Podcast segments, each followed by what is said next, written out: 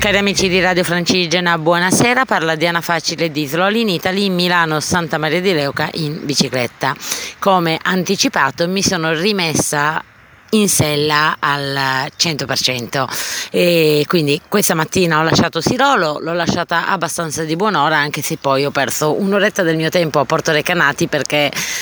si era, mh, ho avuto un problema con la borsa che non si agganciava più alla, con una delle borse laterali che non si agganciava più alla, alla bicicletta e fondamentalmente ehm, era un problema che dovevo risolvere prima di intraprendere il viaggio. Tant'è che nella mia idea diciamo, iniziale, la mia idea iniziale era quella di raggiungere Recanati e visitare il parco letterario e poi alla fine, pur essendo, avendo lasciato casa della mia amica alle otto e mezza, non sono riuscita ad andarmene da Porto Recanati prima delle undici. Chiaramente già sapete, caldo torrido, per cui ok, passo oltre. Da Porto Recanati a uh, Civitavecchia mh, mm, non c'è ciclabile, c'è tutta Adriatica, per cui mi, ero costruita, mi sono costruita un itinerario che senza ammazzarmi comunque andasse nell'entroterra e, e quindi ho deviato per eh, Potenza Picena, non, sono, non, ho raggiunto proprio la, la cittadina, un comune di 15.000 abitanti è stata una gran faticaccia ed è stata anche una gran soddisfazione e, e, veramente paesaggi meravigliosi, non c'era in giro nessuno. Ho passato, ho pedalato per non so quanti chilometri, no, in totale ne avrò fatti una cinquantina oggi e considerando che lì c'era la salita pesante, ecco, eh, forse sono stati una decina di chilometri, ma senza incontrare nessuno in mezzo a questi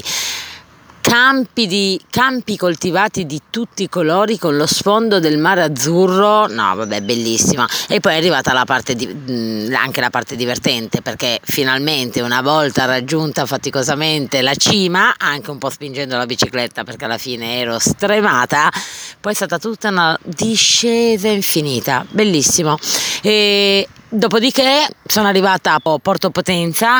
e da lì mi sono arrischiata un po' sull'Adriatica perché non ce la facevo a ritornare dentro a farmi un'altra scalata come la, la precedente. Quindi ho percorso un pezzo d'Adriatica molto fattibile, chiaro eh, dal punto di vista paesaggistico mm, lascia un po' il tempo che trova, però poi alla, da Civitavecchia a Porto San Giorgio dove sono arrivata questa sera c'è tutta la ciclabile che percorre il mare e, e devo dire che ho anche trovato un dei bei colori dal punto di vista proprio dell'acqua, ehm, cosa che non mi aspettavo nelle Marche. Più si va verso sud, più eh, scopro appunto, mh, percepisco il, il, mare che cambia, ma d'altra parte credo di averlo già detto. Mi sembra di essere testimone di un'Italia che cambia. Ormai sono praticamente tre settimane che sono partita e i colori che ho lasciato nella pianura padana di, del 25 di maggio non sono assolutamente quelli che ritrovo in questo momento e a questa latitudine e longitudine, quindi